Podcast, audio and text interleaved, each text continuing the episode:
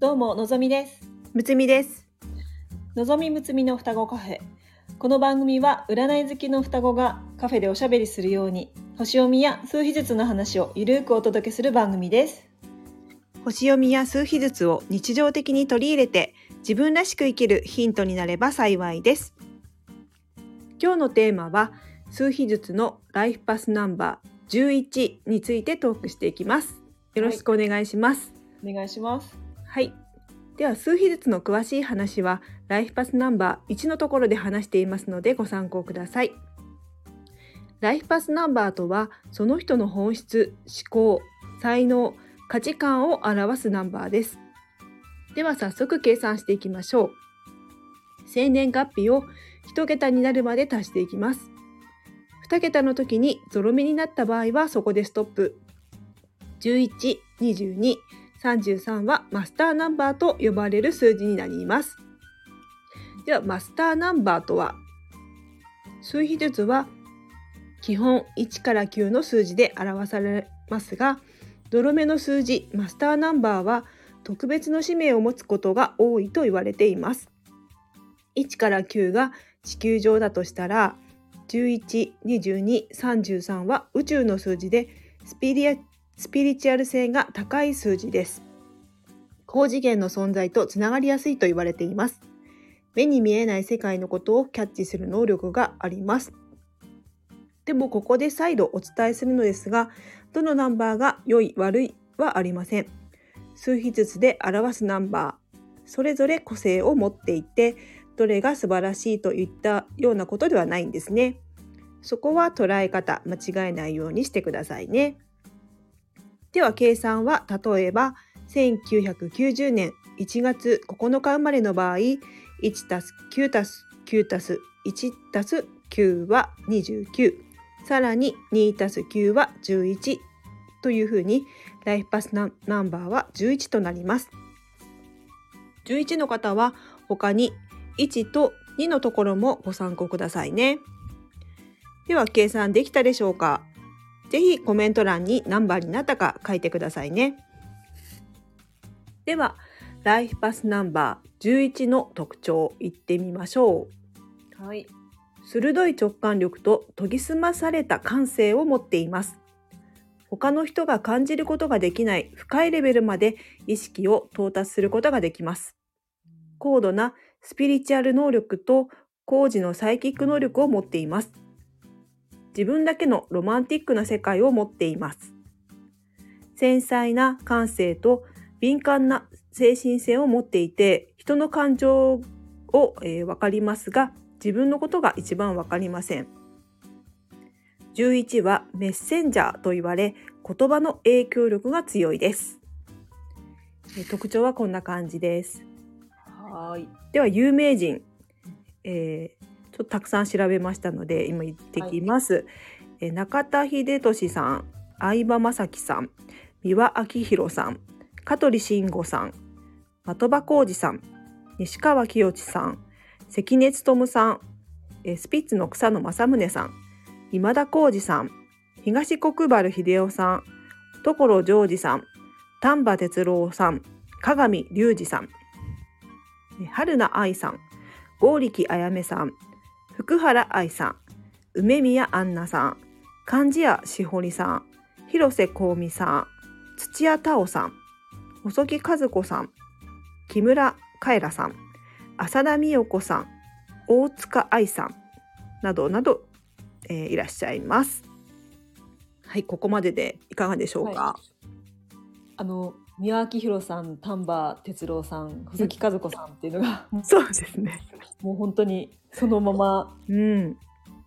もうもろって感じですね。そうそうですね。あのうん。目に見えない世界とのつながりが強強い印象ですよね。そうですね。う。ん。あとあの的場浩二さんとかも、うん。あのちょっとそういうああ、見たことあります。小さいおじさんが見えるとかっていう なんか話を 聞いたことありますし、ありますね。うんうんうん。あと東国原秀夫さんも、うんうんうん。あの宮崎知事になる前に、うん。あの結構そういう不思議な話を。あのオーラの泉って番組じゃなかったですか？あそうそうそう。あれ好きでしたよね。うんうんうんうんうん。はい。なんかよ、あのー宮崎の、うんまあ、知事になるうん。時になんかそういう声が聞こえたみたいな、ああ、なんかそれがきっかけで、うん、あのなったんでしたっけ？なんか言ってましたよね。うんうんうんううん。んあ、そういえば。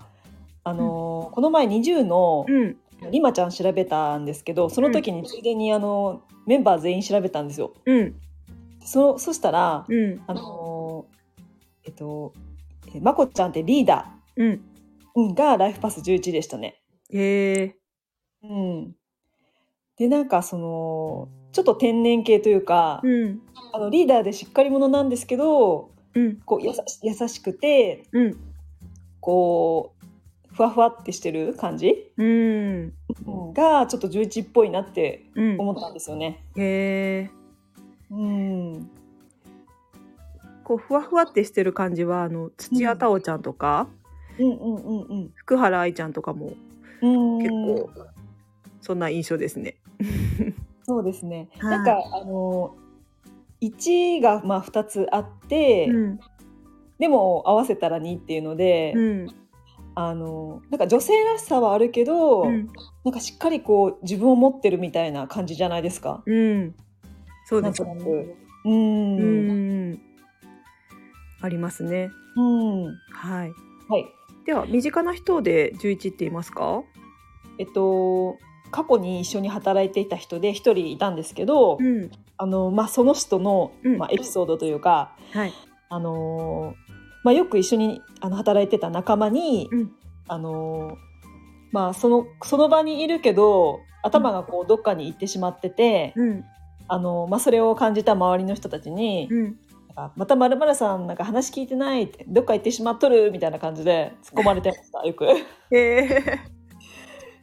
ちょっと心ここにあらずみたいな状態。そうですね体はあるけど、うんなんかここに魂がいないみたいな感じで、うん。なんかそういう場面がたくさんあったみたいでへえ。そうですよね。えー、私は、そうですね。前一緒に働いてた方で11の方いましたけど、あのポジティブな時とネガティブの時のうん。差が結構すごいなっていう。ああそうなんだ。風な方でしたね。へえう。ん。なんかそのなでもそれは、まあ、11の人はしょうがないかなと思うんですけども、うんうんうんなんかバランスをとってるって言われますねその、うんあの陰と陽のバランスを。あなのであなんだ。うんうん。こうネガティブになっていても、うんそれはまあバランスをとっているんだなっていう感じで 見てましたけども、うんうんうんうんはい。へえ。はい、では、えー、と11の方の課題ですね。はいはい。ネガティブワード神経質敏感すぎる自閉的こんなキーワードがあります。えー感受性が強い分敏感に反応し考えすぎて疲れやすいです。人と違った感性やひらめきは周りから距離感を作り孤独な状況に身を置くことがあるかもしれません。高い理想主義のため無意識に困難な方を自分から選んで波乱万丈な人生を歩みますがそれは人に対してメッセンジャーとしての素質を活かせるための経験です。自身の高い潜在能力を受け入れてこれは何に使うべきかと自分に問いてください。ということです。なるほど。はい。うん。ちょっと11番からマスターナンバーに。なりますので、うん。はい。ちょっとこういうちょっとえスピリチュアルうん。性が高くなってきますので、そうですねちょっ。とやっぱり9番までとはうんちょっとか違ってきますよね。うんう。ん。ミステリアスな感じは出てきますよね。そうですね。一番さんは。うん。でこう1の要素と2の要素がうん。2つあるのでやっぱりちょっと、うんあの全然違う要素が自分の中に存在するっていうのでうん。その点はマスターナンバーの人は葛藤してくるポイントかなと思いますけども、うんまあ、それもまあ個性なんですよね。うんうん、はい。でははい今日はこの辺ではい終わりたいと思います。はいはい、えーこの番組ではお悩みレターを募集しております。数日ずつと星読みの観点から一言アドバイスさせていただきます。